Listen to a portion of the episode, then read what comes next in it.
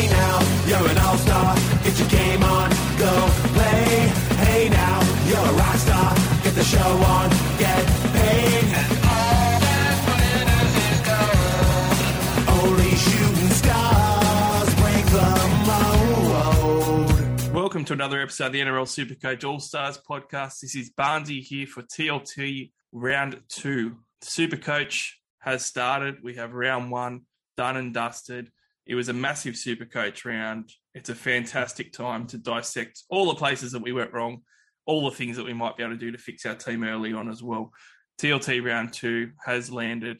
I had to get Billy Marion back on board because Billy, you were on board for TLT round one where we had a chat to kick off the super coach episodes for this season.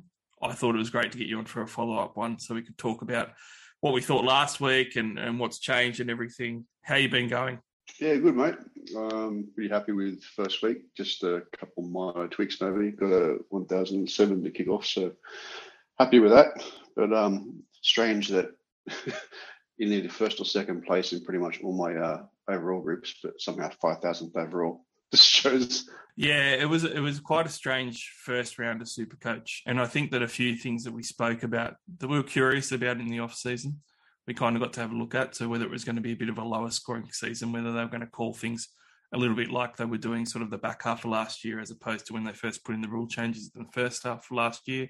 Uh, I think that we've seen that the the scoring was a little bit down and the and the penalties and stuff. And I, I don't think there was as much attack. We had a six four game, although I guess you could argue about the teams involved in that one. But yeah, it it was a bit of a weird round. And when you have a look at it too, uh, there wasn't huge scores. We only had three tons. And out of those three tons, only one of the guys was actually heavily owned in Jahrome Hughes, who scored 103, 13.4% owned. The other two guys, 106 to Dane Gagai, 1.6% owned, and 119 for Mikaele Ravalawa, who was the top scorer of the round and only 0.8% owned.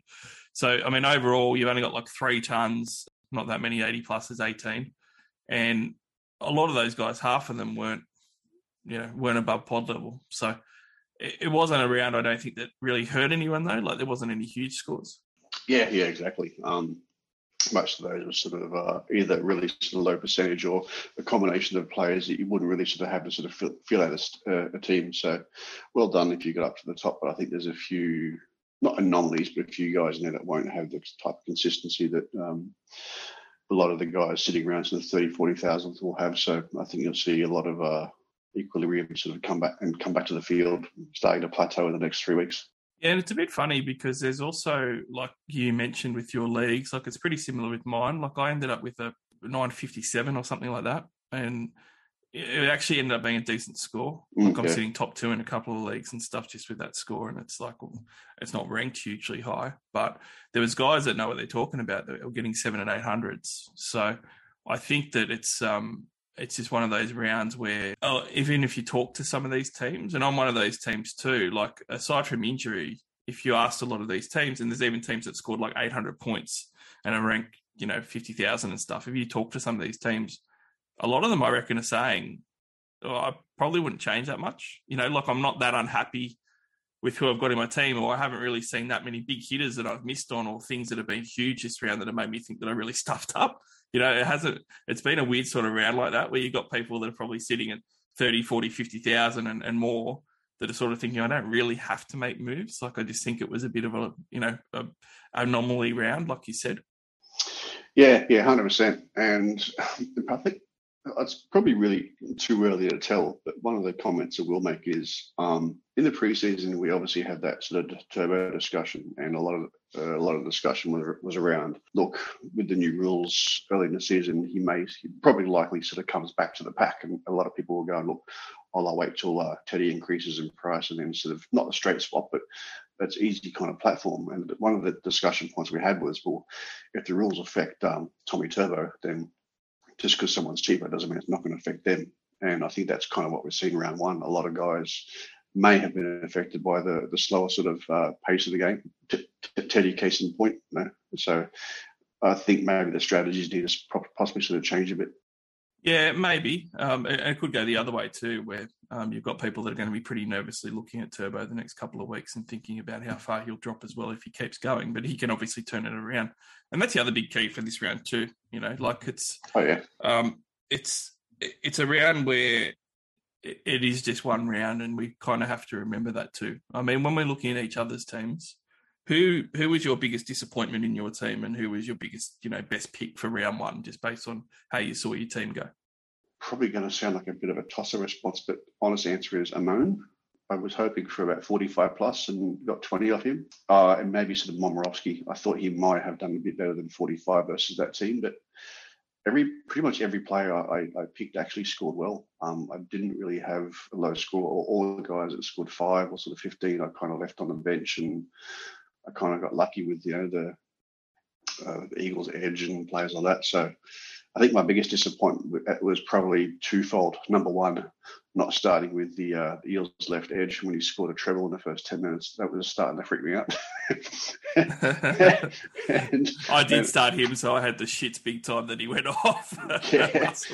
and and uh, secondly, I, I, didn't get Cobbo because I just went when he went from fullback back to the wing. I thought, no, I not in the Brisbane team, not not not a winger. I'm just going to I, opted for the uh, Lukey instead. When Lukey got benched, I was filthy at that. But he played so bloody well. I'm just going to have to get him in my team. That Cobbo playing the Dogs this week, even on the wing. Just, those were my two sort of disappointments of not getting Cobbo and um and and Amon's output were, were pretty much really only concerns. What about? I know that you said like most of the rest of them sort of scored well, but was there anyone that you were really happy with? Obviously, Haas uh, knew he'd sort of at least sort of be around his sort of price point. Um, but uh, having having the minutes that he sort of did and getting up to sort of 91 was, was, was pretty decent. I didn't realise how many people actually uh, didn't have him.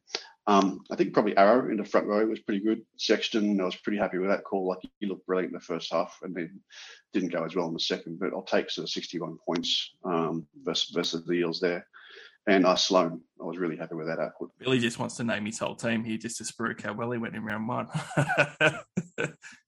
well, I'll, I'll, stick to I'll stick to just one. Uh, I think the biggest disappointment was Turbo. Well, I I'll start off with the positive. Um, I'm going to probably say my biggest, my best, my best one was Moses, and he was someone who I did late, and I was really iffy about, and I wasn't sold on, but I just had a bit of a gut feel that it was going to be a bit of a season that Moses could actually step up to his potential a little bit more, um, be a bit more consistent. Um, and I, I was looking for halves, and I, and I said in the preseason podcast where we did the team reveal, Billy, that the places I was struggling most was hooker and halves on what I was going to do, and my halves were almost certainly going to change. And I chopped and changed that so many times before kickoff, and I eventually just I didn't have the money to get the other guys that I really wanted in the team, so I ended up going for Moses because he was only the five hundred eleven thousand and putting out the 89 points was like was phenomenal for me. So he was my MVP for round one for my team, and I also think as well that just on the eye test, I thought he looked really good. Um, so that was positive. On the negative side, um, there was a lot, but I think that's the same with a lot of a lot of teams. Uh, I'm not going to say the fullbacks because you know. I, most of the fullbacks didn't go very well, and that's going to happen sometimes. Um, so it's sort of half expected. I'm probably going to say the late changes is what really, really disappointed me. So I was stuck with Tevita Pangai Jr. at front row forward with only two games left. And that meant that I either had to stick with TPJ and play a, a Max King or a Fafita in front row forward or, or trade him for some of the options. And I eventually settled on Paulo. Um, and I didn't want to do Paulo. It was one of those things where I had to play someone. I didn't want to play a bench front row forward. So I went for Paulo just in case because he does have the upside. Maybe he starts off getting the offload and I get some decent points for a few weeks or something. But the biggest thing for me was I was going to bank 100k plus out of it at least. So I, knew I was going to have to make changes in the next couple of weeks, and maybe that would help me be able to do it this week if I had to do it with injuries, which I do. Paulo ended up being exceptionally disappointing with a 35, and I never would have done that had I not been forced into it with that late injury, which the Bulldogs kept quiet the whole week until we hit that sort of Sunday morning. Yeah, yeah, I, I think it just re-emphasises that uh, that old point. You know, put your reserves in as early as possible. But having when you're setting your team from from from scratch, it's really hard to sort of swap out a guy like TPJ when there's last game of the season, but last game of the round almost, and there's no one left. So um, not really a nice option. So a bit harder there. Yeah, that, that was a brutal one for me. I managed to avoid the Lukey one because I just swapped Lukey for Nanai and that worked out fine. Um, but I couldn't manage the TPJ one. I think the injuries was the last thing too for, for everyone that was a bit disappointing. There was a lot of guys that ended up injured in, in round one, uh, a lot of popular guys as well. So it's going to put a lot of pressure on trading for this round too. Look, talking about trading, let's talk about strategies as well before we get into TLT. Trade strategy. Now that we're in round one, everyone's had one look. There's a lot of different things happening. And I think that the first point I'm going to make, Billy, and I reckon you're going to agree with me on this, but you know, I'm, I'm keen on your point of view because to me, I already mentioned there's a lot of teams that kind of feel like they don't need to trade or that they sort of, you know, didn't really get burnt. They didn't really go great, but they're, you know, they can't really see great options. I am seeing some of those teams kind of really searching to trade, though, when they don't really need to, just because maybe they didn't have a great round.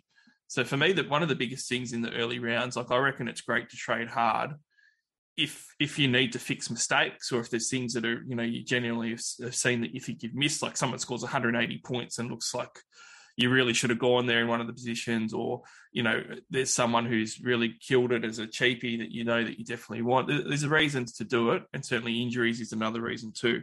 Yep. But you know, just seeing guys from round one and saying I don't really like it, you know, that's that's not a reason. I'm going to read you some names, and then I want your immediate response on this. Right, the most traded out players at the moment. Some of them make sense because some of them are going to be guys who, uh, well, are, just injured, um, but other guys are not going to make yep. any sense at all. So, all right, here we go. Luke Keary, sixth most traded out, and Reed Mahoney, seventh most traded out. Kotoni Staggs, eighth most traded out. Kotoni Staggs is playing the Bulldogs. Reed Mahoney had one bad game, and I dare say if you got Reed Mahoney in and you're on him all preseason, trading him out because of round one, I don't get it. Um, and Luke Keary, you know, harder game against Manly, but again, it's one game, and he was always maybe going to start a bit slower. So those look like kind of panicky trades to me. Hundred percent. Luke Keary first first game back after God knows what injury, new half combination, decent draw coming up. Give him a chance to gel on that one. Uh, Reed, Reed, we talked about him preseason. We we said to expect the uh, you know 40, 45 in, in base, and the only way he's going to get a decent score is if he gets attacked, but he has a soft draw, so you need to average out the attack over multiple games. He's not a bad buy. Just at least give him the four or five games. That's what you bought him for. And the last one, um, was the last one again? Staggs playing the Bulldogs this week. Staggs, he's got the Bulldogs this week, and how many balls did he pass over the sideline last week? He only needed one of those to land, and there's an extra 20 points. There's your 55, and then you're going, well, I got 55 points out of it, like valued at what 450k, and he's playing the Dogs this week, and the rest of his games after that pretty mint as well. So, um, I'm actually buying Cobbo this week for that very reason because he's right next to Staggs and they have that draw, so I wouldn't be selling him. Yeah, look, I think that the biggest takeaway for me with all these type of moves is that um, you haven't learned any information round one that you didn't know the whole preseason. So if you had all this information in the preseason you made these decisions, then you, you kind of need to stick with them because nothing's really changed. And you know, Kotoni Staggs is going to have plenty of, of sub thirty games this year, and in fact, a lot of fancied centre wings are going to have sub thirty games. You can't just trade them out every time they hit a twenty three or twenty five or whatever. You you can't you can't trade like that. You know, if you if you genuinely think that you've made a massive error then like I get just wanting to do it. If you've got no injuries, okay, maybe, but you really you really are burning trades there on guys that you know if you've researched and you believe in and you built your team around in the preseason, all likely with the next couple of weeks they turn it around and they're going to put some big scores in that you're going to miss. Yeah, exactly, and average means just that. If a bloke's averaged at you know sort of um, 80, he doesn't score 80 every week. He scores 40, 120, 70, 90. It's called an average and they score the generally the higher scores when they're versus, versus lower ranked teams. Generally, it's not 100%, but it's generally how it works. So a bloke like Staggs with a soft draw coming up, you're going to like more than likely get the high ones to get the average that you want. Yeah, and look, I'm I'm someone who was really off Staggs in the preseason and really didn't want to get on him, and I didn't. Um, but yep, that was my decision in the preseason. You know, if you if the people that are the opposite that own him, you should be believing in him more. Um, and I certainly wouldn't be trading him when he's playing the Bulldogs. It just doesn't make any sense. They're not even going to, these guys aren't even going to change prices this week. So at least give him one more week, have another look. It's free as far as the money goes. You don't have to trade. And I think that's a really big deal as far as you don't have to trade. Other guys yep. that are coming out, mate, this is a really hard one. Mm-hmm. People are trading cheapies out, right? So when you're talking about cheapies trading out, it can be a bit tricky. So uh, Vailea at the Warriors is out for a few weeks with an MCL injury. You know, he's 205,000. He's the fourth most traded out player. With these sort of cheapies, I guess there's two sort of strategies that you can employ. You can just go, bang, I'm just going to try and get another one. I, I might grab Schiller because he's still named this week for the Raiders, and a lot of people didn't get onto him. Uh, or, you know, try and upgrade to someone else. Or the other strategy is to say, you know what? Vailea is only 205,000. It's not worth trading him out. I'm just going to let him sit there. And in, in four weeks' time, when he start playing again, I'm probably going to want him because he's going to be a bottom dollar guy in the centre wing that's going to mature at some point. Yeah, I know what you're saying there. Um, I'm, I'm on. the only reason I can think people would want to sell him there is because number one, he's out for five weeks, and you're not going to play him for a couple of weeks after that. So likely you're going to have to bench him for holding there for sort of seven weeks. Um, similarly, uh, if you're trading out this week, it's because you're desperate and you basically need to get get someone in or downgrade or just get someone in. So who are you going to sell? You're not going to sell the other, the other guy, the other cheap ones, your other starters, are you? So it's pretty much a no-brainer. He's the the Schiller bloke, whatever his name is. He's gone from the centre court from centre to actually wing this week against a uh, very soft team. So it's quite possible that he might actually go for a double this week. So I see the reason why people would be selling him. Yeah, I think it can go either way, to be honest. I don't think there's a right or wrong answer. I would just say that if you're selling him, don't just sell him just because he's injured. Like, if, if you don't have anyone that you really want, don't try and talk yourself into someone or doing a trade for the sake of doing it. You know, if that's the case, I would probably just lean towards holding him. But if there's somebody that you can get, then then sure, like it makes sense to get rid of the guys that are injured. Um, yeah, giving up early on guys that's a that seems to be a bit of a theme with with some of these players though. So I mean, how much do you look into round one?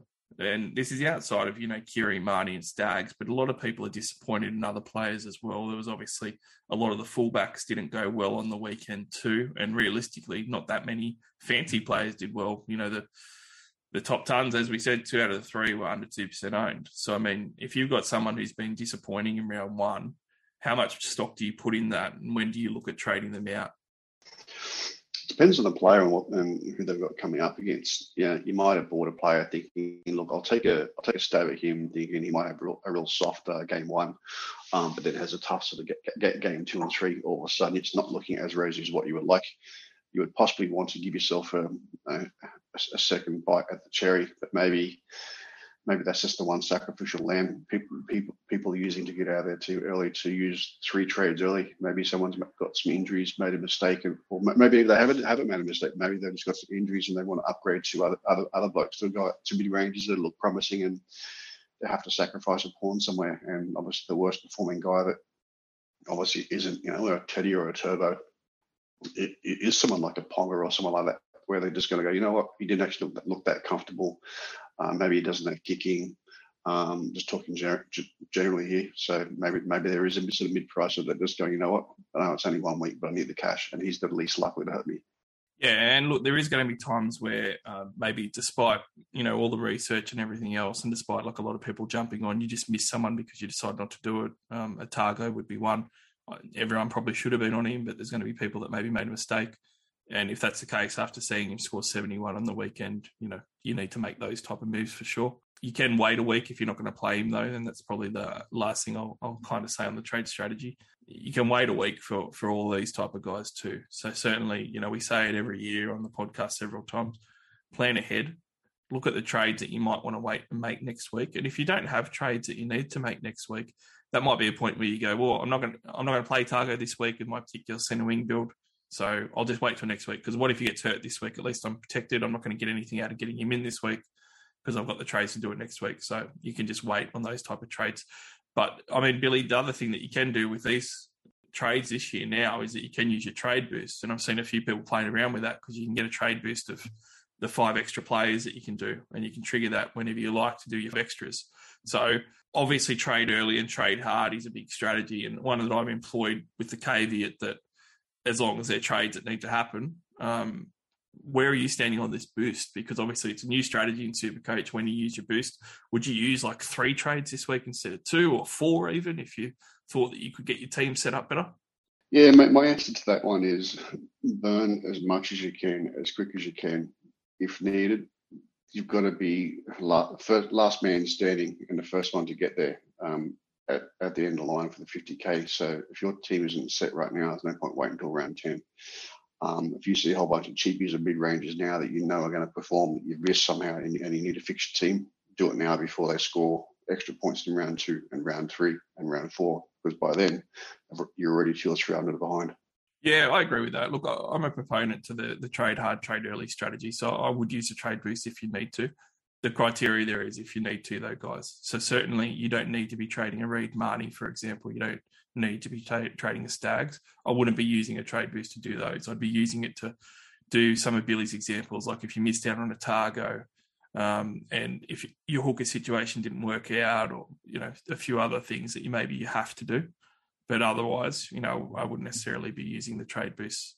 Uh, remembering too that you're going to need those around the buy time too if you're planning on playing the big buyers. So keep in mind it is only round one.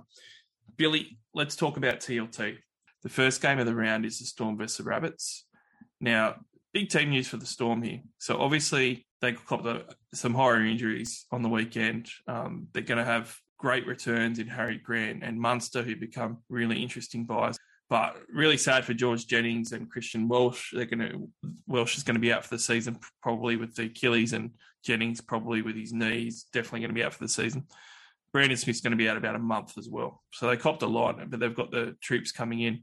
Um, I think that the the other takeaway for this one is there was talk that Nick Meaney might keep his way in the team, but that hasn't happened, which means that you'd expect Papenhuyzen is going to be kicking again, uh, which is going to be good. If his ankle's not right, maybe he won't, but the Meaney was the, the obvious kicker that's now in jumping 19.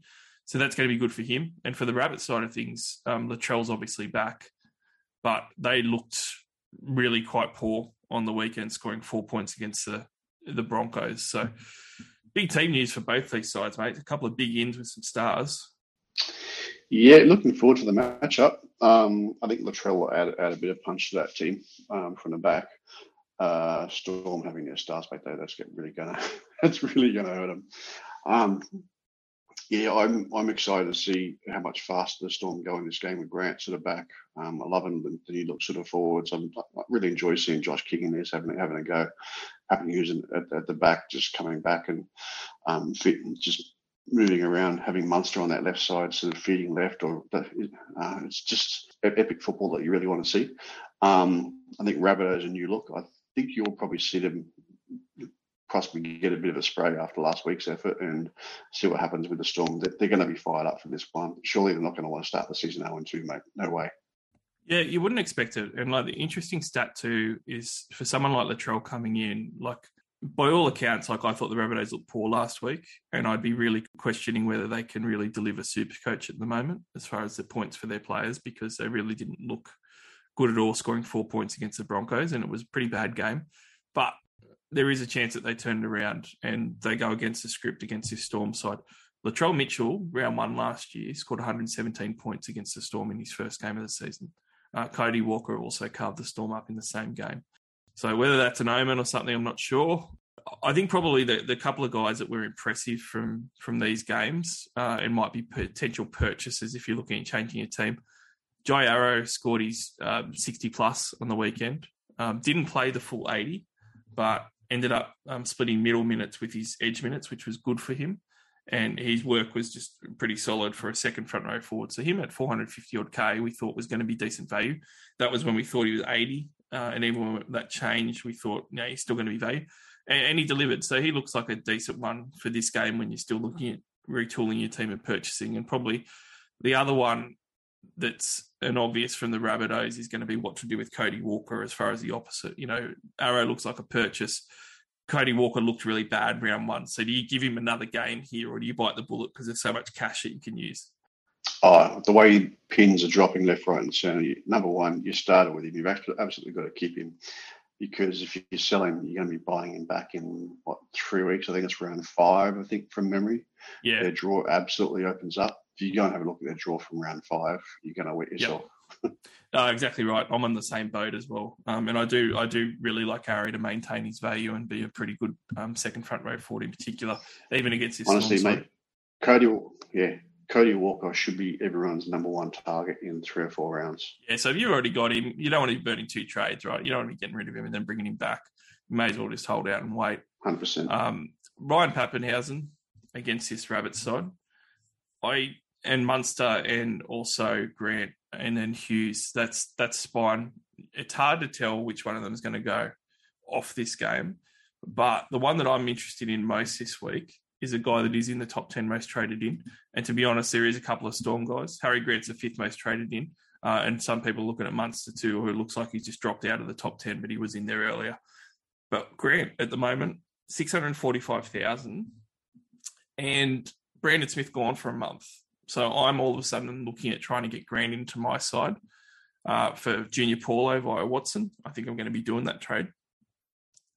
I reckon that Grant's going to be playing pretty decent minutes because it looks like Tyran Wishart on the bench, um, nephew of the great Rod Wishart, is going to cover hooker, but maybe he only covers like 15 minutes and Grant gets 65. You know, either way, it's going to be more minutes than what he was priced at, and he, he should go well against this Rabbits side. Oh, mate, he was absolutely slaying it last year in like 45, 50 minutes off the bench. So the fact he's starting um, and and uh, and getting sort of 65 minimum, you would think it's an absolute no-brainer. Particularly now Cheese is gone, like the, a lot of that risk with does he start or sort of does he sort of um, switch at the last minute and does he only get sort of half a game? Sort of that risk goes right out the window now. So comfort level is uh, 100%, mate. Yeah, he's my number one buyer this Storm side. Uh, I can see a lot of people interested in Jahrome Hughes. Um, it's it's a bit hard with him because he did just put up the third best score of the round last week, but he didn't have any of the rest of that spine there. So I'd be a bit dubious of how much he's going to dominate the ball and the usage with the other guys returning in um, in in Grant and also Munster. So when we're looking at vice captains for this, it's obviously the first game and there's some big guns in it. Um, would you vice any of these guys? So you know Munster, it's his first game, and I don't think he goes big enough to vice. Grant can go big enough if he ends up playing 80 minutes and the Rabbits are as poor as they were last week. He could be someone that tears them to shreds and, and is a complete pod VC. I don't know about him as VC because I just he just doesn't seem like the guy that can go sort of 150. But I'll tell you what, looking the mate, he averaged 71 or 57 minutes last year. Whether that was the tire coming on when when when the forwards are tired and had a bigger impact, possibly. Um, I just think if you're going to VC anyone in this game, it's Papenhuyzen, and I just wouldn't I wouldn't go anyone else. Fair enough, mate. Um, Josh King ends up starting again. That's interesting because obviously they've got Welsh out of the middle now as well. Um, and King to me was always sort of going to be out of the side this week, but he's starting to solidify himself as someone who might end up having longer job security. So for me, 255,000 scored 41 points in the weekend. He's more of a watch to me. He's definitely one of those guys that I wouldn't be getting in this week. We might be talking about him more next week. Look, when we have a look at the results in this one, I don't think anyone that watched football last week, despite the Storm's injuries, can say that you could confidently think that Souths are going to be able to hang with them. Um, I, I have to think that the Storm are going to go 13 plus. Yeah, I would have said the same thing round one last year too, but so I, yeah, I'm a bit more of a comfort level saying uh, uh Storm 13 plus now with the A Ray gone and and their efforts for the last week. Um, this Rabbit team can beat any team in the world, but yeah, I'm with you on I'm with you on the Storm there, mate.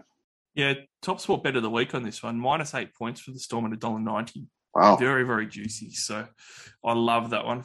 I, I think that they're giving away a couple of points there that the other the other betting agencies aren't giving you. So get on that one. Um, looking at the second game this round, we've got the Dragons and the Panthers. And uh, look, the Dragons team news, Aaron Woods is out already. Uh, he's replaced by Molo, George Burgess coming onto the bench, but nothing particularly super coach relevant. On the Panthers side of things, pretty relevant. Um, we've got Leota out with the shoulder for two months, and Spencer Leniu finally gets a recall into the starting side that we've been waiting for him to get for a couple of years, where his minutes have been too low, and we've kept falling for it as super coaches. they're the Panthers bench now, like they've moved on a few forwards. Mitch Kenny, Scott Sorensen, Eisenhuth, Jaeman Salmon. It's a pretty forward thin bench, and it's also guys that are solid role players, but not like last year where you had Liam Martin on the bench and guys of that caliber. So all of a sudden, you know, it looks like a Spencer Leniu could end up getting decent minutes. Are we falling for a trap here, Billy? Or, you know, is this Spencer Leniu time and, and he does look like a cheapy buy that we could jump on? He's coming in at 257,000, only scored 23 points on the weekend, but he only got 23 minutes. Yeah, uh, I wouldn't. Um, although he's in the best team in the comp, but they they just don't have big minutes. Those those forwards, like you've you've got guys like um, Yeo who played uh, pretty much the whole game last week. Kikau played bigger minutes. Martin is going to play. So you, your entire your entire 11, 12, 13 playing big minutes. Fisher Harris is your dominant forward. Api just is going to play big minutes as well. So where where the other three blokes on the bench rotate, it's pretty much through that number eight and a little bit of time from Fisher Harris. So I, I can't see him getting big minutes. I reckon he probably even still plays 35 minutes. Well, well, Leota played. Leota played 40. Well, there you and, go. And he was also, and he also ended, but he also ended up injured that game. So I mean, if he ends up playing 45, you know, it's close to double the minutes that he got, and that's going to be the equivalent of you know 45 points to a 255 odd k guy. So I mean, there could be some value there. Again, though, you can wait and see one week, right? He's got that 23 and he's rolling average as well from round one. There you go. Leo, Leo averaged 30. Leo averaged 39 minutes last year. There you go. Number eight every every every time. Well, let's see what he does this year. I reckon have a look at him this week. I mean, I've got my eye on him just to see how they do that because I reckon they're a bit thinner than what they have been in years past. Kikau's another guy that's really popular at the moment, Billy. He's under 520,000. He looked phenomenal on the weekend. Um, he looks like he could have a good matchup this game against the Dragons Edge. 87 points on the weekend. I know you said that he looked like he played extra minutes, but he actually didn't. Um, 57 minutes on the weekend, which was four minutes below what he was doing in 2021. And that's the reason why I think that people are getting a little bit too enamored with him after one game. And I, I wouldn't, I, I, reckon that he could go really well this week. So I'm a bit torn because against this Dragons side, even though the Dragons have improved, I could see Kikau giving him a lot of trouble on that edge. He looks really motivated and looks really fit. But 57 minutes for an edge, you know, you, you're going to have some really sad games down the track, I reckon, and it's a bit of a hard purchase for me. Maybe he just seemed like he was on for 80 because he was everywhere. yeah, he did. He did seem like he was on for longer. Yeah, just just uh, just to put your comments in perspective, mate. Um, uh, round two last year, he scored 123 off 64 minutes versus the Dogs. So flip that around and pretend it was round one. Um, his scores either side that were 46 and 57. Then he had a 92, then back to 30, 37, 57, 23. So he's very volatile. Had an absolutely brilliant start. Um, if you own him, obviously you're going to ride it. If you're not on him, the only reason you would want to get him is if you think he's going to absolutely carve up this week and he just be an absolute sort of, you know, Gordon Tallis type rampaging second row for, you know, sort of 60 minutes a game. But do you think he's going to maintain it? I don't think so. Yeah, look, it's one of those risks that could pay off. It's got an okay shot, but it's not a shot that I'm willing to make myself. Seventh most traded in player at the moment. The ninth most traded in player is his second row partner in Liam Martin. 428,000, someone that was quite popular in a lot of circles pre-season. And look, I I thought he was good, but I also kind of thought, yeah, you know, he got a late line break try right at the end, and that got him to 80 points but realistically, he was looking at 50 um, without that, or sub 50 even. Had a 43 base in that game. Played the full 80 minutes. So that was good that he's going to get 80 minutes a game. And that was a slight question. 80 minutes for him is great. But like we talked about, he's and if he's not getting the attack, he's not going to be able to maintain decent enough scores. And he would have got sub 50 on the weekend without a late try that kind of saved him. Does have good games, Billy, coming up. So maybe he can jag the attack in this early going. But I see the appeal at the 428,000. Um, I just think that if you're going to buy him, and a lot of people are at the moment for this game, you temper your expectations a little bit because he's not going to score a late try all the time and, and, give you 80 points. Some of those games are going to be sub 50. Yeah, exactly. Like he, he basically matched his high score from last year. Um, yeah, he's going to be playing 80 minutes, but if you go and look at you know the um, 80 minute scores from all the right edges last year, um, they're, they're not they're not massive. Um, I had this discussion with someone the other day. I was talking about sort of playing for luck, and their their counter argument was, well, if you're going to you know play um, you know the um, Bullemor, whatever you call it, for, for luck, then why not play, you know, Liam Martin for luck? And the difference there is well, about 200 grand. two, two, two, 280 and is going to make cash for you. And uh, whereas this bloke is already priced at his peak. So if he, if he makes points for you, you're already paying for it. Bullemor is going to give you the same points if he falls over and an extra extra points from the 200 grand you spent elsewhere. That's the difference. So I'm in the absolutely stay away from Liam Martin camp. Yeah, I'm not going to say I'm quite in your camp, mate. I'm I'm in a bit of a um, sitting on the fence camp. Nice picket white fence that I'm sitting on at the moment for Liam Martin, but I don't think it's a terrible move. You know, certainly it's a downgrade off someone that might be injured that you can use the cash elsewhere. I don't think he's going to go badly. I just think people's expectations are getting a bit too high off one game. That's probably a much better way of putting it. well, there's, like there is a lot of Panthers interest at the moment because I thought for me they were the best looking team on the weekend. Oh, they were. Another guy, Oh yeah, oh, number one team for me on the weekend easily. Stephen Crichton is also in the top ten. The Panthers have four out of the top ten most traded in at the moment, and I have to say Stephen Crichton definitely caught my eye because I just just on the eye test I thought that he looked really good. He was really involved. Um, scored 75 points. Goal kicking while Cleary's out as well was a bit of a bonus early on. And people have noticed him, not just me, because he is currently number eight on the most traded in. He's 432,000, so he's in a real sweet spot. I dare say some people are going Staggs straight to Crichton. Um, I'd prefer to probably be doing other trades like a Russell to Crichton or something like that if you got the extra cash. I actually would consider Stephen Crichton with the run of games that Penrith has and maybe two or three games he's going to be goal kicking in a minimum. Um, that's something that I could talk myself into at the moment based on the price point and just how he looked. Like scored 75 points, but I thought he looked really, really good and really involved. Yeah, I think your biggest dilemma with um, Crichton is not buying him now. It's what to do in sort of you know, four weeks when he loses kicking. Yes, like, yes. He looks really involved. Are you going to keep him and hope that Cleary gives something? At what point are you going to cut your losses and go, all right, time to get, to get off now before I lose? Or just clearly feed him a couple he still averages 80. That's going to be a real hard one. He's not, he's, I'm not getting him, but he's, he's, he's a sneaky little pod at the moment with the kicking. Um, he's probably a 50, 50 actually, he's not a 50 50 call. I think he's probably a decent buy for now, but you're going to have to choose where, when to eject. Yeah, and I think that's fair and totally fine too. Um, like the thing is with Penrith at the moment, they've got this Dragon side they're lining up against on the weekend, and everyone will go on about the Dragons improving. Yeah, they didn't look terrible on the weekend or anything, but you know, I, I still expect Panthers to go really well against them and score points. And if you look past this week, you know, they've got Dragons this week, Knights, Souths, Bulldogs, and Broncos in the next five games. So Penrith actually have a pretty good draw for Stephen Crichton, I think. Um, so he's except for those Knights. Well, we'll, we'll see. we'll see how they progress, and we'll talk about them shortly. So I'm not going to talk about it too much right now. But yes, maybe some of these teams aren't going to be as susceptible to giving up points as what we thought, but we'll see. Um, but look, he's he's probably my my number one guy I've got my eye on, even potentially for this week as a strike pod centre wing for the the Panthers to just to get on that goal kicking. You wouldn't want to be jumping on him in, in two or three weeks when the draw only has a couple of good games and he only has maybe one game of kicking or no games of kicking. You may as well jump on now if you like him. Um, the Dragon side of things, they had some good signs too. Uh, I you know Jack Bird's another one who ended up scoring a line break try that I didn't particularly you know, like preseason, but he ended up scoring well because of it.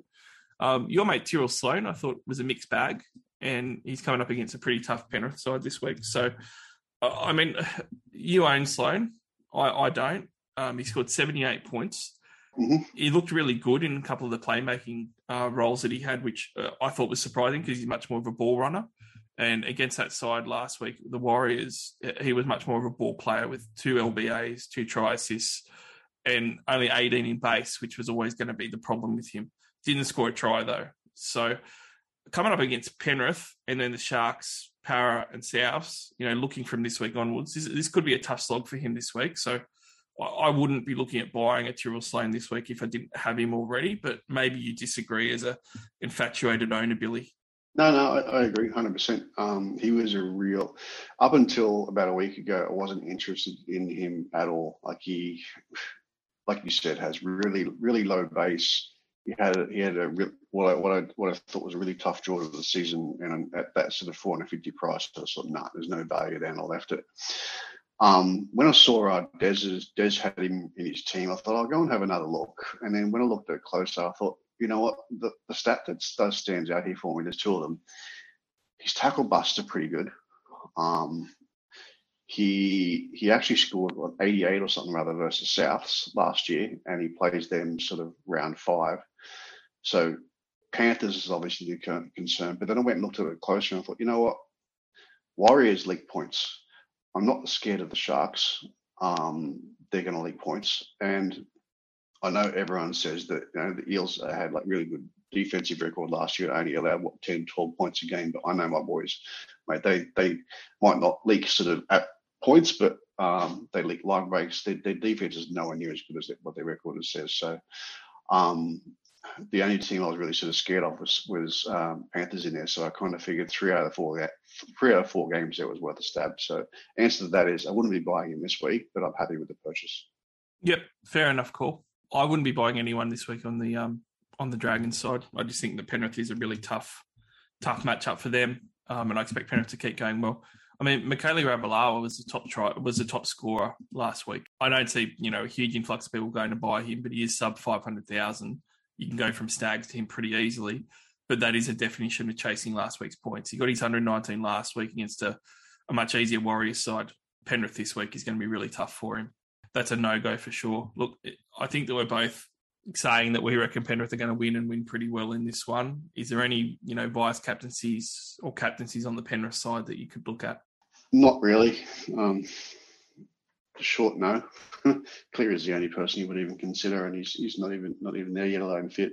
Yeah, I, I, think so as well. I mean, you could try and go the you know if you own Kikau and you, you think he might go for of his 125s like he did against the Dogs Edge and stuff last year.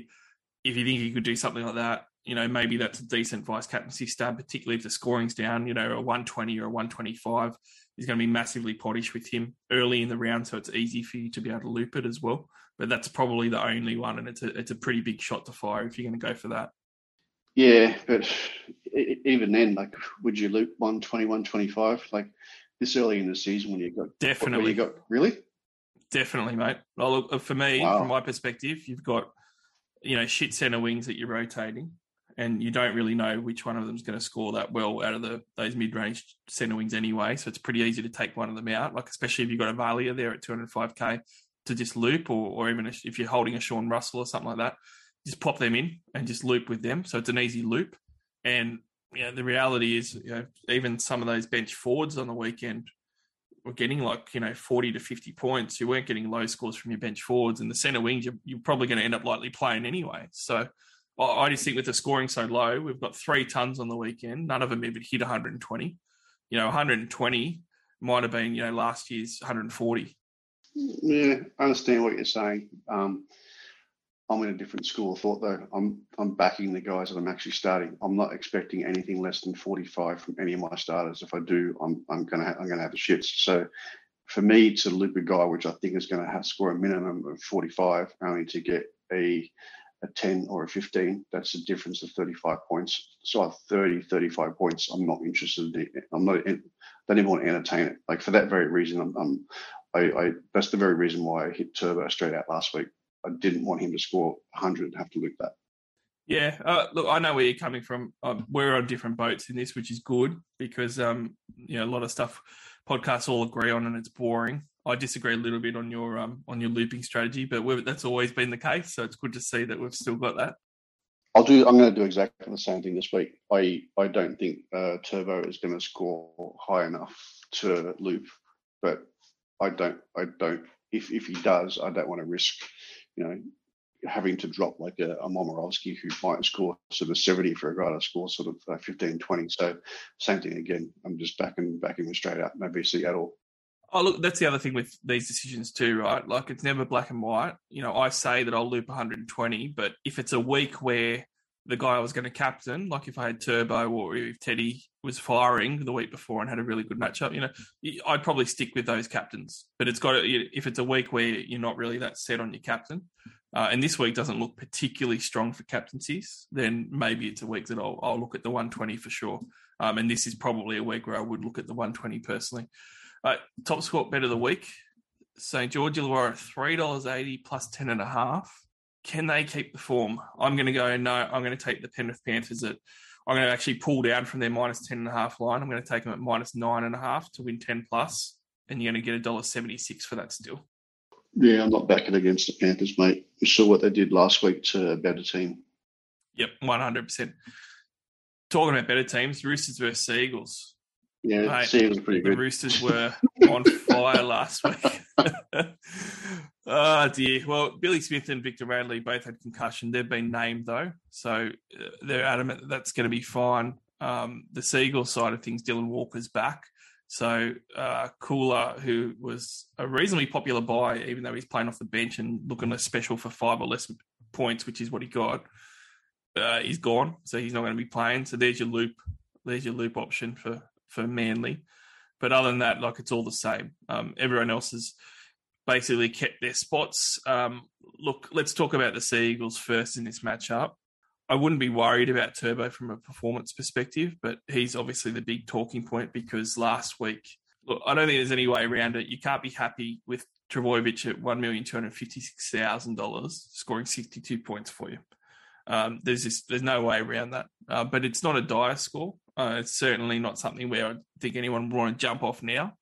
Um, Billy, you're a turbo owner. I, I reckon you probably would have been watching the game pretty elated with 62 because it looked like at halftime he might have ended up on a on an absolute stinker.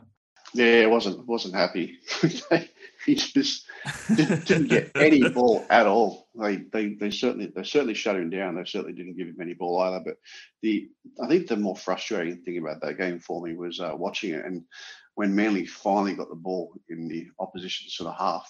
They, forwards would drop it within sort of the first two, the first, the first two hit ups. It was kind of like, guys, come on. So he was, he was, he was basically being by his own guys. It was, and then when Manly had the ball, they just absolutely dominated. We're down the other end. So, look, although it was not happy with the performance at all, mate, if a bloke can score 62 against the best team in the comp, being absolutely dominated, where they dropped the ball and he touched the ball like five times, I'm happy with that. Yeah, and look, I think that uh, Turbo owners kind of got saved a little bit by the Supercoach gods last week because none of the big fullbacks scored well. Ted- Teddy obviously scored poorly. Perhaps only went 10 or 9 points better than what Turbo got anyway. Um, Gutho only went like 43. No, there wasn't any of the other big name fullbacks that went well. So Turbo owners didn't get punished last week for a lower score. Yeah. Look, one of the things that I do take away from this Manly side, Turbo is obviously the big one, but going into this week, uh, I actually thought they were really slow last week. Really, really slow. Um, and I'm going to point out, particularly guys like Bullimore and Olakau'atu on the edges looked like props on edges, and that they got exploited big time. Keppie came off the bench as a big fella and got exploited big time. Brad Parker got exploited big time. Uh, I I thought all those guys looked really slow, and Manly as a whole just looked too slow, uh, particularly on their edges. I don't think that's going to help Turbo very much. Um, so I am really keen to watch this game from a super coach perspective, though. Even though Bullimore didn't look, I didn't think that he looked very good at all. He was on like 12 points at the half or something like that. But in saying that, he ended up falling over the line for a try, which, you know, he's not a noted try scorer. So I dare say lucky, but ended up on 45 base, though. Um, and I think that's a positive takeaway for him. He got the full 80 minutes. 62 points with a try isn't great, but 45 base is a big uptick because he was looking at sort of a 20, 24, 25 pace by the, what he was doing at the half. 280,000, Billy. You know, do you do you give him another look, or do you think that if he didn't get on, you know, you can jump on him for now against this Roosters side and just like what you saw at 280,000? Oh, if you didn't get on to start with, I'd give him a look. He's, he's not a player this week. Um, if, if you don't have to, if you if you have to, if you're struggling this week, then 100 percent um, play play play play him for luck. Um, not a type of guy that uh, they would want to play um, versus the Roosters, pretty much for the reasons you just said. I would lay him for now, but don't don't don't discount him. He's uh, certainly going to make some money. And as well as that, Dylan Walker's actually come in this week, and Dylan Walker comes in and plays in the middle, which pushes Trbojevic you know, up front a little bit. So it, that that'll be a different rotation this week, that's for sure. Uh, on the Roosters side of things, now obviously the Roosters were poor last week. Um, I, I thought that they looked exceptionally poor. Their attack was really out of whack. Uh, I was really frustrated as a Roosters fan and a super coach fan that had like five Roosters in my team that I started, as like a lot of people did. Uh, or actually, I only had four. I was frustrated that they kept taking four or five hit ups at times as well. They weren't getting in the red zone and they just generally weren't getting Teddy ball enough. Uh, it, it just none of it looked good to me. Billy, against this Manly side though, am I looking too much into my super coach side or, or putting my Roosters jersey on when I say I like playing them this week because of how slow I thought the Seagulls were? I think that actually plays really well into getting us into form. Yeah, I'd, I'd be backing you guys this week, Teddy, to come back to a bit of form this week. Um, but I'm also excited by the fact that you guys played pretty ordinary last week. That I have a bit more of a comfort level playing Tom this week straight out. So I don't think it's going to be as one sided as you think. I think both teams will probably go at each other and try and probably play each other into form. I don't. I don't think it's going to be a uh, a scoreline like the uh, Titans and the Eels in the first half, but maybe sort of the final result uh, over a full game might be like the Eels and the Titans first half. yeah, I reckon too. I reckon there could be some pretty good, pretty good scores in this one, and I reckon it's going to be a good old fashioned yeah, um, versus Tedesco yep. shootout where both those guys are going to really gun it. Um, Billy Smith is a guy that a lot of people are jumping off, sub three hundred thousand. Um, he got concussion last week and obviously only played half a game. So I think people have been a bit harsh on Billy's 16 points. He only got to play half a game and they were getting trounced. Yeah, I don't know why they're getting rid of him unless they really, really need the cash elsewhere and uh, they're using it to get, get Schiller or something. That's the only thing I can think of. Mm, the other two big watches in this one, um, Connor Watson scored 50 points in a game that was really, you know, not great. Played 65 minutes, which was good, although Victor Radley did um, go off pretty early. So that sort of threw the rotations out of whack a little bit. But uh, look, I Connor Watson this week I own, so I'm going to be playing. I'm really interested he probably doesn't have enough upside for people to be jumping on. Like last week, I was keen to jump on just to be able to buy the rest of my round one team. So I think it worked out better as a buy last week. For this week, I wouldn't be jumping on Connor Watson. I think that Grant coming in with Brandon Smith out is new information we didn't have round one, and that makes him a priority buy at nine. But the good thing about Watson, Billy, is if you do own him like I do, you can move him in the second row forward for this game and try and get, you know, a Grant in if you really wanted to. That flexibility was what probably made him a, a better buy yeah, exactly. And I wouldn't worry about him. He'll probably end up averaging 70 over the next five rounds. So right there. The quintessential Watson fan. Yeah. I, I, really yeah. like playing him. Like I'm happy yeah. to play him in my second row for a few weeks. Yeah, I probably would have had him too if I had a bit more time. But uh, I just kind of figured, look, the team's pretty solid. I want to rip it apart to get him in for maybe maybe a 50, 60, 70 um, score. He's never going to hurt you. So um, certainly, certainly, certainly a, a, wonderful player to have in, in, your team, uh, uh actual team or super coach team. Um, one of the interesting things about him, though, is he's so versatile, and you guys have so many, so many injuries all, all, all over the shop the last sort of 12, 18 months. He could quite possibly be available in every position, super coach wise, by mid-season.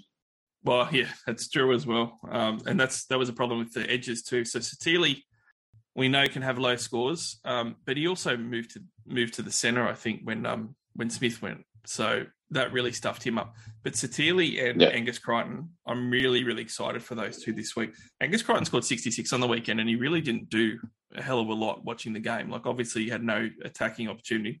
He was on the right. Yeah, he was. What was he doing on the right? Did he was did he did he start there or did he go over there to cover? When no, I'm pretty sure that he center? started there. Um, they changed sides, but um, he he still scored 66 points, and he really didn't look like he scored 66 points against his, uh, both of these Manly edges. Like that, that's my aside from Tedesco, those are my bounce back guys. I think Sitili and Angus both have a good opportunity this week to to get some attacking points on because I really like those Manly edges to give up points to the Roosters. Yeah, well, he's on the he's on Bullimore's side, so the sluggish forward, um, and he's. Uh, he was uh, he was only on he was on 51 points at the, at the, end of the game. And I thought, I think Christ, I didn't I didn't get him. Um, obviously used the coin elsewhere for a cheap Lukey or something, but um, he he somehow jumped from 51 to 66. So I'm not sure what the unicorns were, but if he could score 66 um, in in a in a team that was you know, pretty ordinary, um, I wouldn't be too unhappy having him. Yeah, that's for sure. Uh, so got his 36 points, 32 in base, but again, some of that was on the centre. Um, I'd definitely be happy playing him this week and persisting with him to see um, how the Roosters actually look. And I, would probably say that with all the Roosters this week. Like, I don't think Manly looked good either, and I'd certainly want to have a look at the Roosters for another week before I started panic trading these guys out. I'd, I'd be playing them this week and having a look at them. Yeah, yeah, I'm really excited to see what Momo can do this week. Come on, Teddy, feed him. Speaking of captaincy options, Tedesco, you know, yep. if you own Trbojevic, you're going to captain him. Like you said, I, I can't argue with it. Uh, he could go really well. If we play like we did last week, Turbo would kill us. Um, on the same token, though, if we are, if you don't own Turbo, you know, is Tedesco a fair captaincy option up against Turbo and this Manly side? Hundred percent, brother. Hundred percent. I don't know why anyone would be, would be.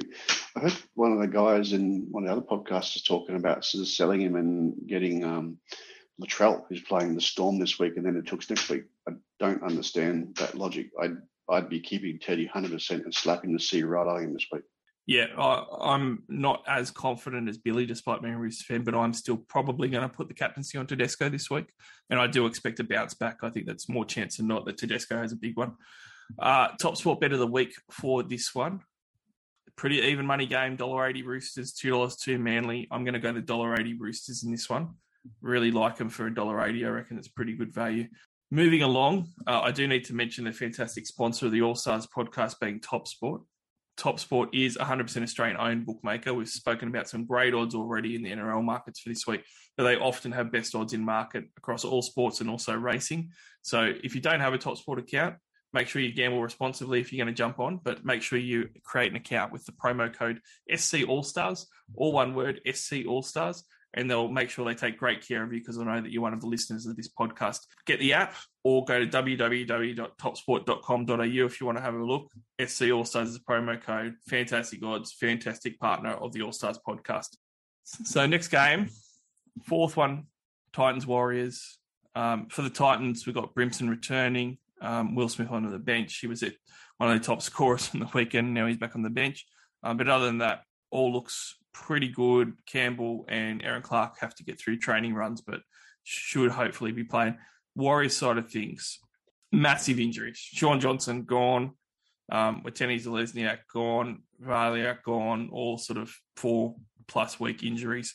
So they've got a lot of changes, Billy, this Warriors side. Two things with the Warriors side. One thing is that I was really happy with Euan Aitken ended up on 58 points. Um, 50s base for an edge back row is exactly why we thought he'd be great in the centre wing, and he didn't disappoint. Didn't get any attack, and it didn't matter. Scored his 80 minutes as we thought. All looked great according to plan.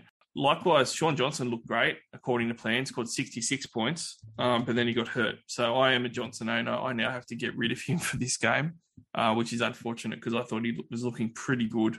But Eliesa Katoa is another one that people were eyeing for this game because unlike the um, Aitken option, Katoa is only 353,000 and he's coming off 76 points on the weekend. Now, this is a game against the Titans where the Titans obviously gave up a lot of points to the Eels in the first half. They strengthened up the D in the second, but I, I thought, you know, defensively, both your Eels and Titans edges looked horrible at times. So certainly someone like Katoa could have some appeal.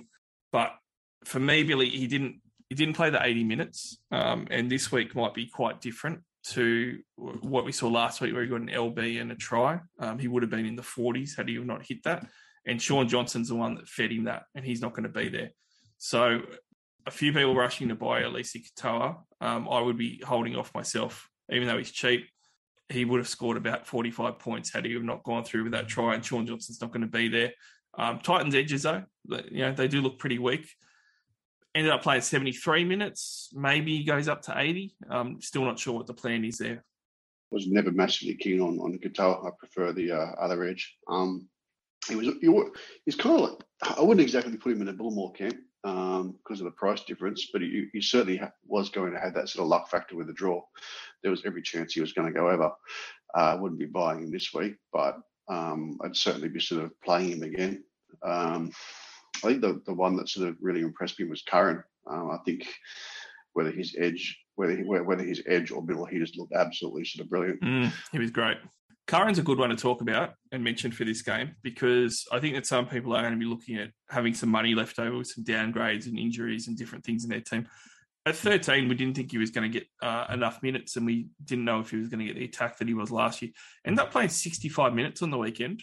Um, had a 49 base, but also ended up with a, a nice um, try assist that he got going through the line as well. So that obviously helped him get to 81 points. But 65 minutes is really good. Like if he's going to play 13 and get 65 minutes, all of a sudden at 586,000, you know, Madison owners, for instance, he's out for two or three weeks now, would be looking at eyeing off a straight swap there among other people as well. So I, I would be comfortable enough jumping on him, um, particularly with their draw at the moment, um, the next few weeks. Oh, yeah, 100%. And I'm not the coach, but I would like to think that when Tohu Harris comes back, um, Harris either goes to edge for Katoa because Curran's been playing so brilliantly in the middle, or if Harris goes to middle, Curran's that good, he goes to the edge and plays almost 80 there, or, or it's the same sort of thing. He rotates rotates through the middle and still gets sort of 65. Him and Harris get the same. So uh, it doesn't matter what happened, what position he, what position he plays this year. Surely he's going to be getting that 65 minutes the way he's going, in my opinion. Yeah, he's a he's a fine one to look at against this Titans side this week. He could go well against this pack for the Titans. Uh, I, I, thought, you know, moving on to the Titans, I didn't think they looked great last week. I thought defensively they looked really poor at times. Obviously, the elephant in the room for them is David Fifita scored 55 points, costs well more than that at 750 odd thousand. I wouldn't be worrying about it myself. I'm not worried at all as an owner. I actually think that he's a special this week to score one or two tries. Other people will be worried about it, Billy. And in fact, he updated to 60 points. Watching the game, I don't even know how he got to 60. So that's a real plus for me. It's kind of like Turbo, where you sort of saw him have a, a pretty poor game and he still scored in the 60s. It's the same with Fifita. He still gave us 60 points. Should be pretty happy with that, I reckon. And this week, um, I really like him in this matchup versus the Warriors. I'd be, I'm going to say that he's going to go 85 plus this week, and I really like him as a play. Definitely don't be selling him. Yeah, yeah, hundred percent. He was on about twelve or fifteen points uh, late in that first half when he they there was a ball from a half out wide that went went the sort of ground, and he sort of just scooped it, scooped it up and had a, a tackle bust, line break, then another tackle bust. So plus the plus the HJ. So he pretty much scored um, what, 16, I think 16, possibly 18 points in one run in the space of about sort of about 10 seconds. Um, add that sort of the base of 12 that he was on, that basically sort of jumped him up, sort of you know almost sort of 30, 30 points in the first half. And then I think later, later in the, second half, he had one run down the sideline. I'm not sure. I don't think it was a line break, but I think he had a couple crab uh, crab like sort of tackle bus and tried to run over the the the, uh, the flanker towards the back. So if you if, if you take out the, the the, the line break and a couple of those sort of tackle busts that, and just go look what was it what was his effort on pure base, it basically comes down to sort of you know 16 17 points a half. So for a guy to be really sort of quiet and do nothing, it just goes to show that a, bloke like Fifita can pretty much do nothing and then have one explosive run, and all of a sudden uh, he's going to score 60 just being on the park. Yeah, I, I really like him this week to the point that I would even consider him as a pod captaincy option. Um, I think that he's definitely yep. going across the line for a try, and he could have one of those really big games. They're playing on the Gold Coast. They're playing at home versus the Warriors. That's not far for the Warriors to travel, obviously, but um, it's still it's still a home game for Fifita, and I still expect him to carve this Warriors side. He gave up quite a few easy tries last week against that uh, that Dragons team. So, I mean, I'm I'm even considering the VC Teddy uh, C on uh, David Fifita. That might be something that I, I do as a pod option, um, and I'm probably 50-50 on it at the moment. Yeah, it's a decent route. Gold Coast is pretty much a home game for the uh, the Warriors too, but they, they seem they seem to have a ma- massive contingent of fans. When, I, when it, I've never seen them on the Gold Coast, but I know they have a lot of fans there. But when you, when, whenever I go to watch the uh, uh, Brisbane versus um, Warriors up here, almost half half half the fans are Warriors. I don't know whether they just come out of everywhere from Queensland or whether they come up from the Gold Coast or what, but they certainly perform when they're against Queensland teams. So it wouldn't rule them out. Really tough on the top spot bet of the week for this one. $1.37 for the Titans, three ten for the Warriors, or plus eight and a half if you like the line. I'm going to go completely away from that. You know, I'm going to go for try scorers here because I believe in Fifita this week, like I said, and you can get Fifita to score a try anytime. Doesn't need to be first, and you can grab him for two dollars forty for a try scorer like Fifita. I really like that. I'm jumping on two forty. Yeah, um, look, if they're going to dominate, he's the one that's going to go over. Um, Yeah, yeah, I agree with that, mate. Two dollars forty for the bloke that's likely to go over, as opposed for, for them to win, which is a lot shorter odds. Yeah, I'd, I'd, I'd take that. I'd take that over the line. Sharks and Eels, mate. You get a Super Saturday five thirty game. God, the The. Sharkies, Cam McInnes is in the reserves. He might come in on the eel side of things. Ryan Matterson gone, hamstring, two to three weeks. Uh, Oregon Kaufusi taking the 13 jersey and Brown's added to the bench. Had to be added back. The big news, really, out of this though, is Matterson owners will be absolutely spewing because it's just it's just really unlucky. You know, he's done a hamstring twinge. It's just really, really unlucky. You got to sell him. Um, but there's a lot of good options that we've already spoken about too. Sean Russell, though, is a killer because he was on his way, you know, forgetting 80s, he was on his way to score 130 points on the weekend. Uh, and then he got his, his ribs done, and now he's he's going to have to be a sell at just under 300,000. So big changes for your boys. Um, I really thought that your edge, your defense was so bad. On your centers and wingers were just getting killed by the Titans. So against this Shark side, I'm really interesting because uh, interested because some of the Sharks' touches were good, but they equally struggled at times too. So I, I really don't know what to make of both these teams coming in. I just know that if I had Matterson, I- I'd I'd be pretty happy to sell him to some of these options, and I reckon that they've got a lot. And I also know that I would not be going near Cameron McInnes. Oh yeah, hundred percent. Um, I think there's only uh, a small contingent of people that actually own Matterson, so it's not really sort of too bad. I think it was, I think it was five percent or something. McInnes is only two percent owned, so pretty low. The problem, the problem with McInnes, though, that you got to talk to people about is that a lot of people are going to be trading in Matterson or trading some of these guys, and they're going to be looking at McInnes as an option. And I really don't think they should be. He's not even on the bench. He's out of the team. It's it's weird. This it's not. Look, I was going to say it's weird. This McInnes love that we saw in the preseason, but like he was a very good player 18 months ago. But it's people shouldn't be looking at buying him. They just shouldn't be looking at doing it at the moment. He's not even in the 17. He's like 18th man. So Uh, there's there's hope that he's going to come in. He's reportedly a high chance of coming into the side. yeah, right. I, oh yeah, I wouldn't be going anywhere near him. Look, I, I think the winners here is Papali'i with Matterson out of the equation for for a while. Um, I think he he the concern around the rotation goes. So you've got like a almost 80 minute type uh, front row forward sort of back that, that can that is playing on the edge and is going to rotate and has that sort of clutch potential. So he is priced at a premium, but I think he's the big winner here. Um, on the shark side of the fence, um, I really like uh, Nicho Hynes. Like he was obviously a uh, specky to start the season. I, I think plenty of people stayed away from him because of the uh, unknown, but he he hardly he didn't look, look like he was doing much and somehow still managed to put the 70, 72, 73 points together. He's um if that's the worst you can expect from him, I, I got a whole high hopes for him, man. Oh, I I loved him on the weekend. Um, I ended up going Moses because I needed to save that money, but it was Hynes and Moses neck and neck the whole preseason for me. Or really, it was Hynes most of the preseason, and then it was Cleary, and then Cleary was out, and it was Hynes and then Moses because I had to save money. But I would, Yeah. I, really am trying to get him into my side, but it's just too hard because I got Moses there. Seventy-two points last week it was, thirty-six, and that was Yeah. base. Um, Twelve of that was from his goal kicking, which he's going to have for the season. It looks like. Mhm. Uh, it's just he was running the ball well, and he did he did his seventy two points without really much clutch attack at all. So I, I'd be if you have to get a halfback in, or you're like you know got Shaun Johnson there, and you can find the money to upgrade. Uh, I definitely think that he's an option, and I, I think that he'll go really well this week against your Eels. I thought the second half of last week he started to look a lot more comfortable, and that's where he got a lot of his scoring when he started feeling a bit more comfortable. Obviously, second half of the first game with the new club in the new role. Oh yeah, but if I had to choose a captain between him and Moses, uh, I would, wouldn't even be entertaining Moses. No, well, you know, I think it's probably hard to go for any of these guys in this one, but Moses is an interesting one too because I've got him and I'm really happy with him. Do you see him continuing? He obviously scored 89 points. Uh, the Sharks had um, 24 points thrown on him from Canberra.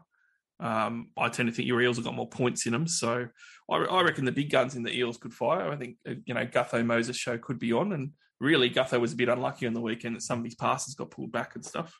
Yeah, look, I hope so, mate. Look, I, I really hope the boys do well. Um, I'm excited for them as an Eels fan. I'm, I'm enjoying watching it at the moment. But as far as super coaches are concerned, I don't think Moses is going to be able to hit the post from 50 metres out too many times. So I think you're going to have to take a lot of luck factor out of that. That was a great kick. It was bland move. What are you talking about? oh well, look, it's it's going to be an interesting game. I, I, don't really see the VC or C options, but I could see quite a few points in this one. Yeah, yeah. On top sport for the bet of the week, your Eels. I want to bet them, but they're not giving up much. They are the favourites, minus two. Um, I'm not confident enough to take the minus two, but I do like them at dollar seventy. I reckon I'm going to go with that one. Yeah, I think the market's pretty much right there.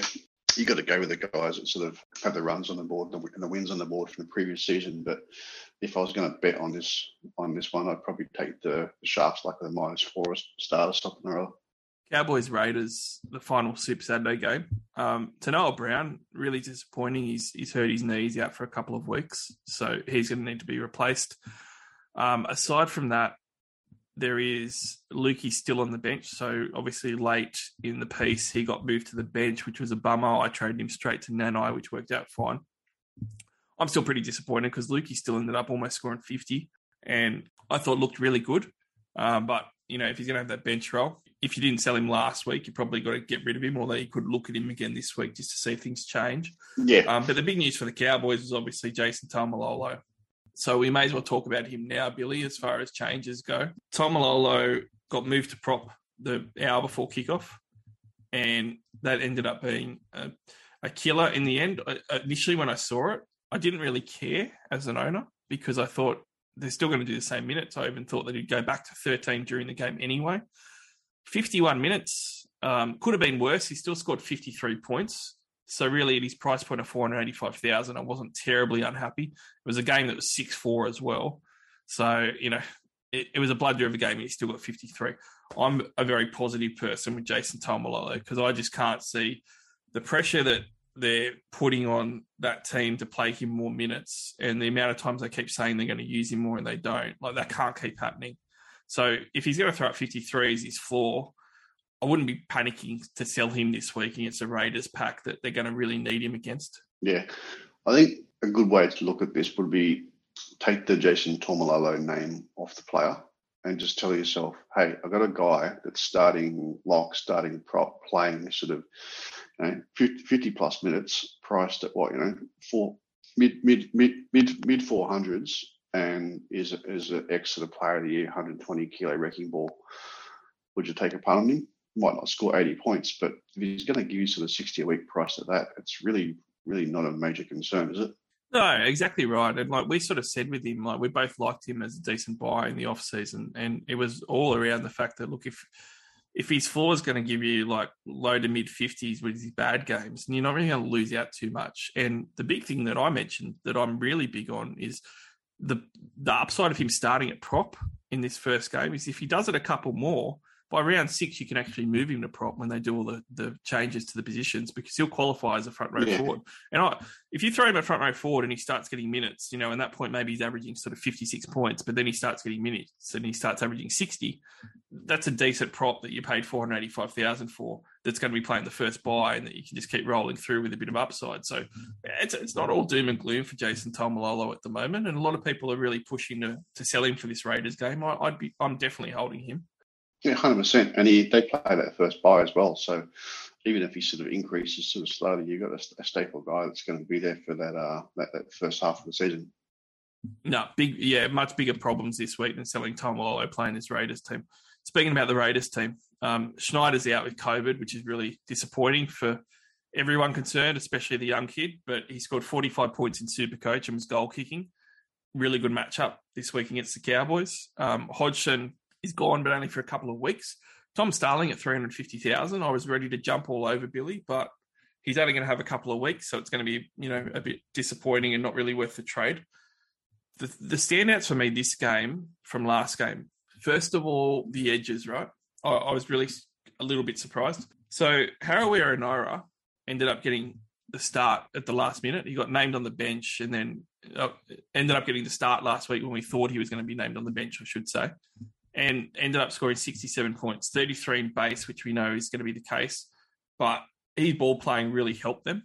At the same time, he only played 57 minutes. So 535,000, you can't really go near him, but he is the type of player that could keep scoring well against the edges, um, including this Cowboys one this week. But the big one for me was Hudson Young with their edges. So I spoke about Hudson Young as a smoky in the preseason.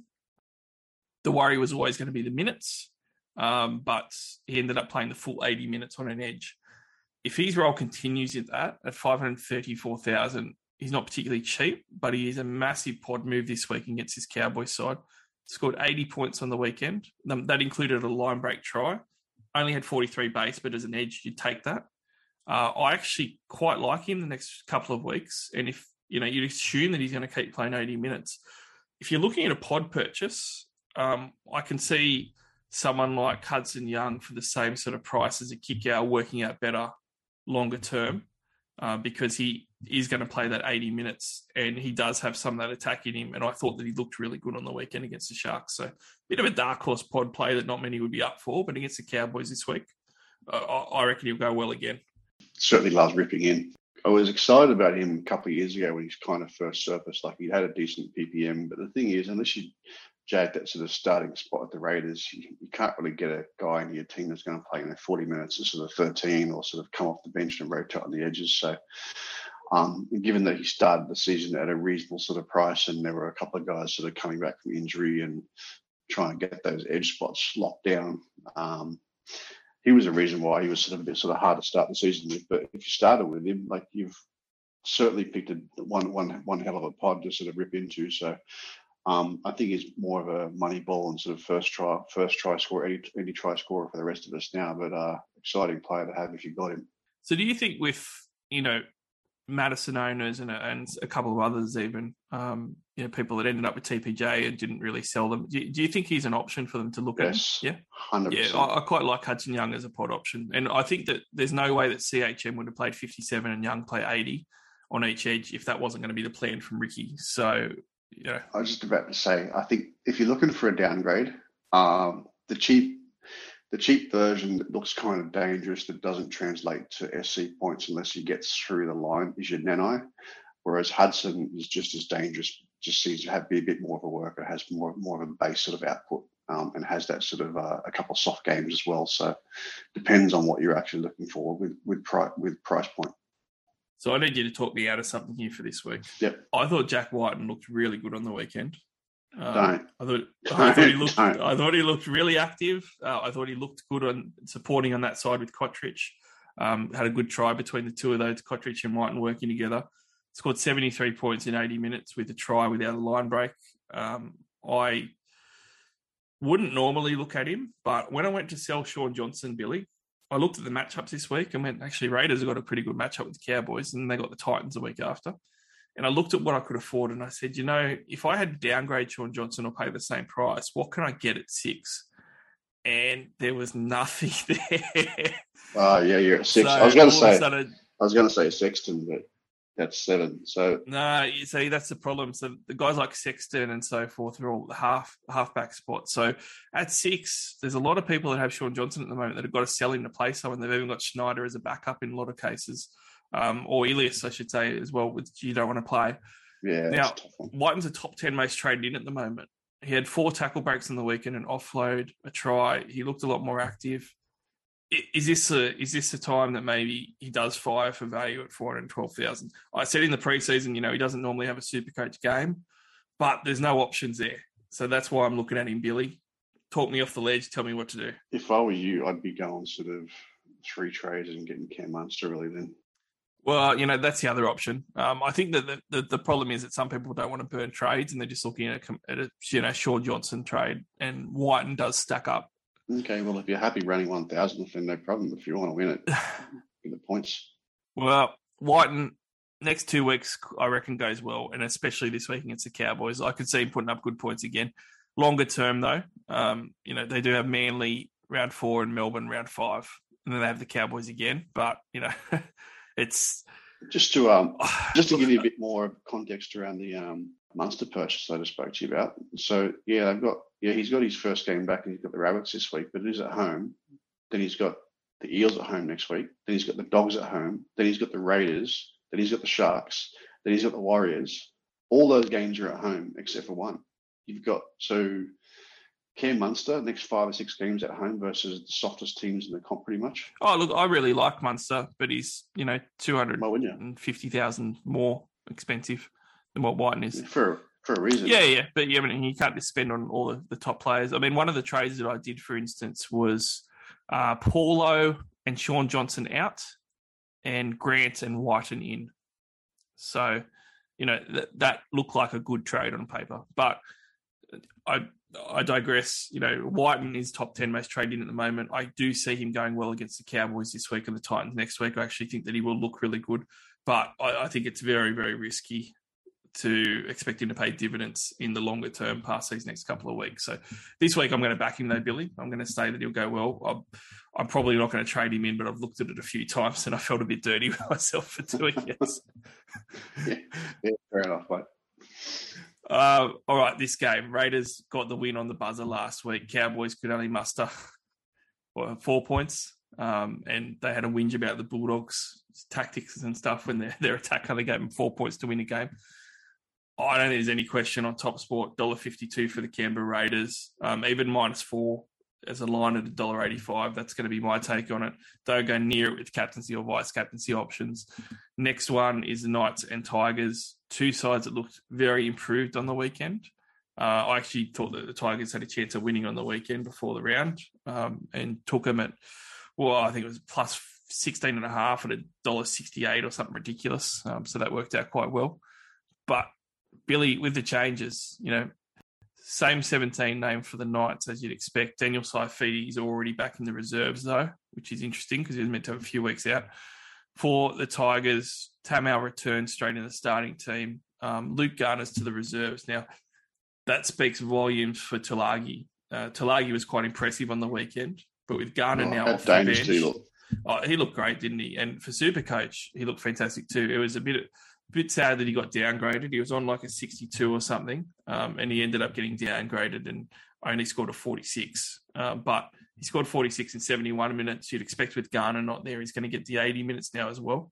And the way he looked, you know, he if you didn't buy him last week at 253,000, I think that you got to look at buying him in in this next fortnight before he has a price rise for sure.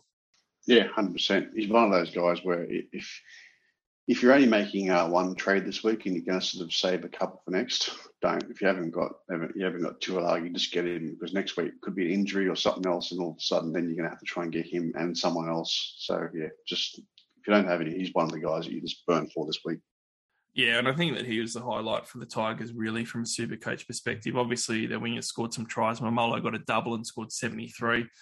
No, Farrow did well. Yeah, Nofo did well too. He got that early try. I thought that he might have been a special for a double two, but he ended up scoring 65. Um, one of the weird things with his score, though, was that it was a solid score, but he and he had some good tackle breaks, but he only had 18 rule base, which is really unlike him. So ordinarily that would have been like a an 80 plus sort of score for him, but yeah, only 65. I, 467,000 still for him. I mean, would you look at either of these Tigers wingers, even in a matchup like this this week? It Nah, might look enticing against the Knights, but I don't think you can do it. nah. If, if you do, you might sort of top the round, but you, you'll drop off again. I need to shout out on the night side of things. You know, Kurt Mann, I really wasn't a fan of, um, and I'm so glad that you know you get you get a couple of calls right here and there. they just they make you believe in Supercoach again. Kurt Mann um, ended up scoring 40, 40 points. He did get 62 minutes though, which was more minutes than I thought he would. Um, but only scored 40 points. So I'm I'm happy that I stayed off him. But with guys that you might have wanted to have jumped on that you're looking at this week, you know, they do have the Tigers, Billy. Dane Gagai was one of the top point scorers last week, tunning up. You know, do you buy into the, how good Gagai looked in round one and go playing the Tigers at Newcastle for a home game, first home game of the season? You know, perfect time to take a, a plunge on a pod like Gagai, who's just top scored. Oh, I wouldn't because you're, you're banking on them going ballistic, giving them one week score, but then you have to play them again sort of next week, and then hold on to them and hope they're for hope, hope they're going to rise. So if that doesn't sort of work out, then you- you're you're up the creek without a paddle again. So I wouldn't personally. Um, I'd even be inclined to go and have a look at his sort of transaction history. So how much has he increased or decreased, and what's his run like? So for the last sort of couple of years, I'm pretty sure, pretty confident you wouldn't find too many games where he's gone back to back, or even back to back to back. Yeah, 106 points last week. The impressive thing with that as well was he had 45 in raw base.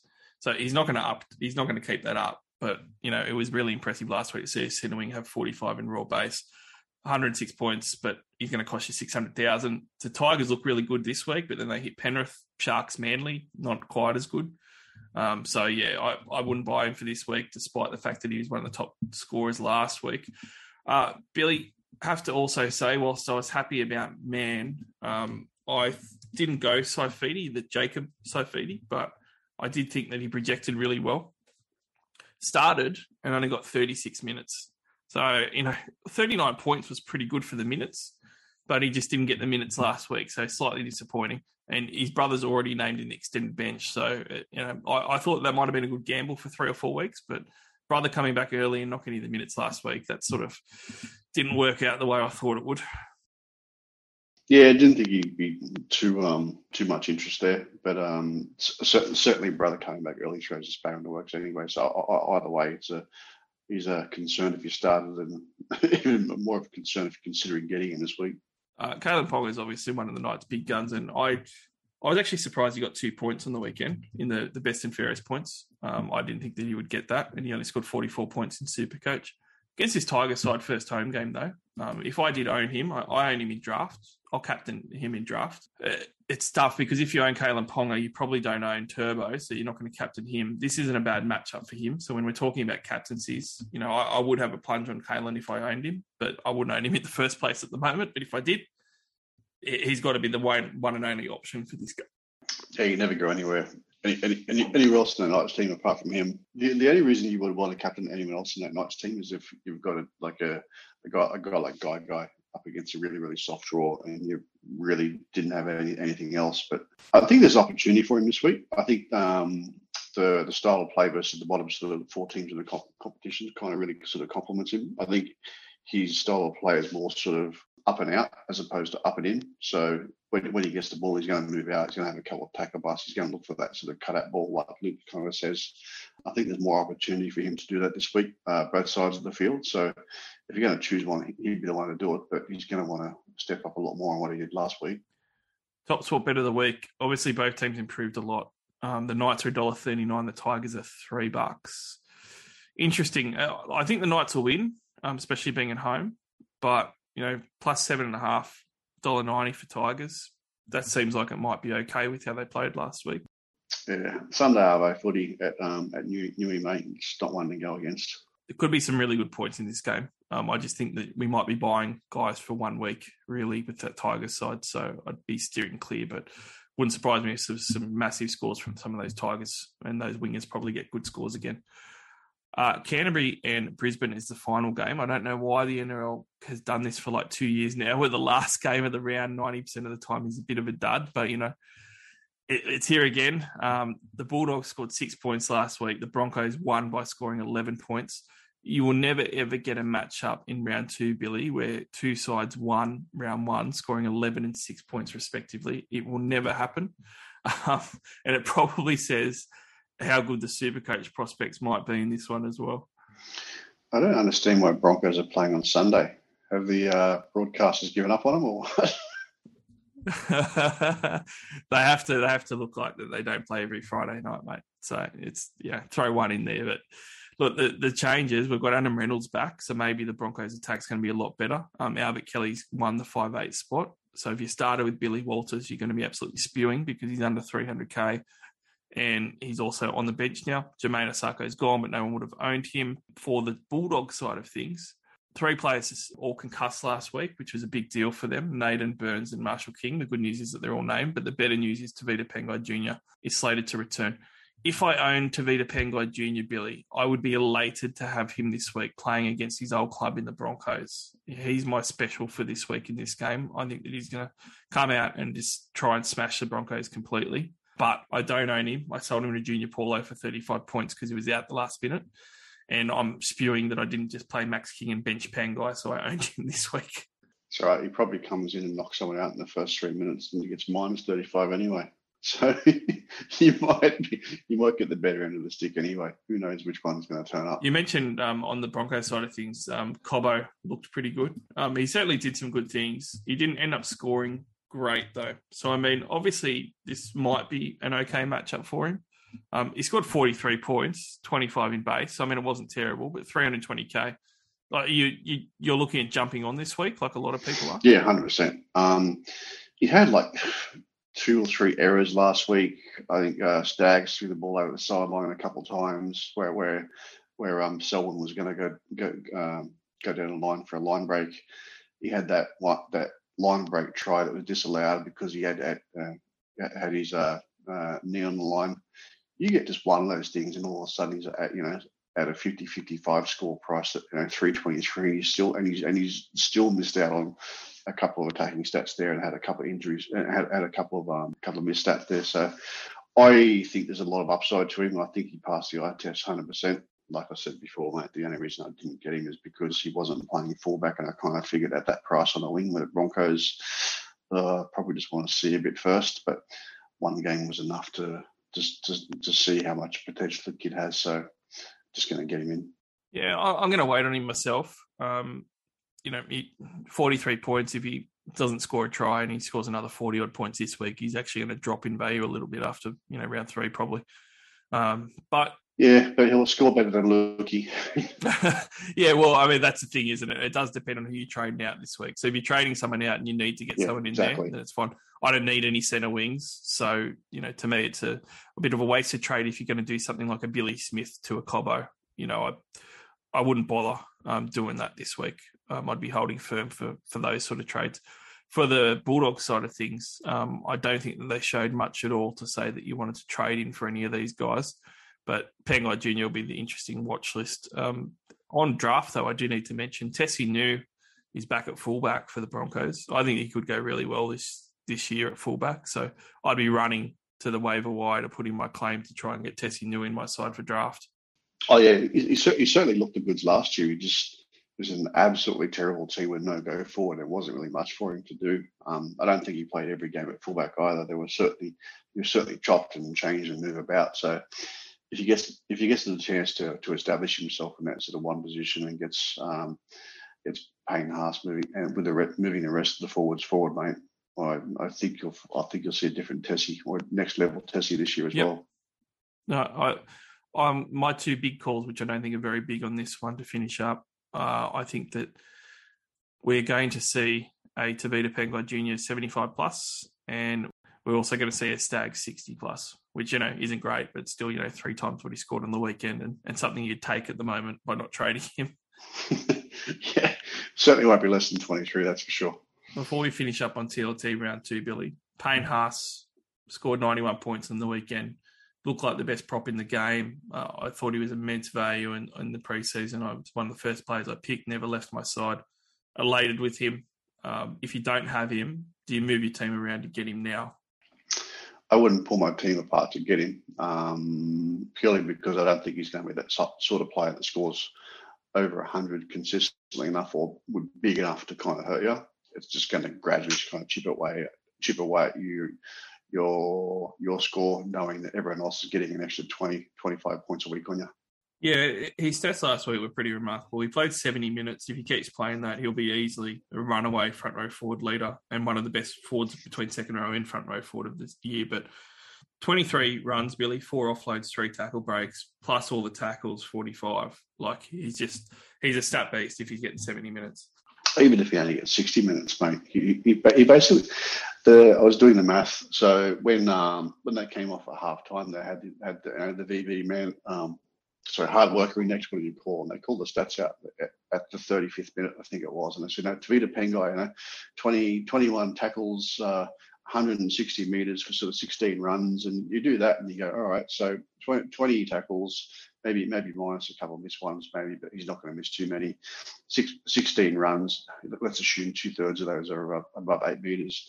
There's 35 points there already. You haven't even counted in any offloads or tackle busts, uh, no line breaks, no tries, no nothing. So you're pretty much going to get like a 70 points per game off a bloke playing 60 minutes. Yeah, and the offloads was the thing that I wanted to see. Like we always knew he had a big motor and a big work rate, but at times last year, and we spoke about this in the, the Brisbane Broncos preseason episode with Wilfred for Supercoach, that at, at, times he started offloading, and it was that's what really projected projected his scores up a lot more. And he just threw four offloads in game one. So I'm excited to watch him against this Bulldog side. I'm glad I've got him. Um, quite easily, he could be the, the, top point scorer in this game, and he could score 90 points again and back it up. So, I, if you've got guys to sell, I, I wouldn't be adverse to to grabbing him at all. Um, and in fact, I, I, think it's better to do it earlier rather than later on Payne Haas. You may as well just jump in because I don't think he's going to be bad, and he's still underpriced. Billy, thanks for jumping on for TLT round two. It was great to get your perspective after we chatted about round one and we can review round, round one data and sort of see where we're at for round two. And uh, you've beaten me by 50 points. I'm planning on picking that up by next week, mate, just to let you know. Good luck with that, mate. Cobbo's the word. Thanks, mate. Thanks for tuning in, everyone. Uh, you can download, stream, and listen to the podcast on iTunes, Spotify, and SoundCloud. You can also follow us on Twitter, NRL underscore SC underscore All Stars and definitely jump on topsport.com.au and use the promo code SC All to open an account. TLT round two, we've got all the games this weekend to watch. We'll be back on Thursday recording a Talk and Footy episode that'll drop on Friday. If you like just hearing about the footy, not the Supercoach, tune in. If not, the Supercoach is back next Tuesday for our recording, which will drop on the Wednesday afternoon as well for you for round three. In the meantime, good luck with your teams. Good luck with your trades. Don't trade too much, but make sure you get in what you need to score well in round two. We'll chat again next week. Hey now, you're an all star. Get your game on, go play. Hey now, you're a rock star. Get the show on, get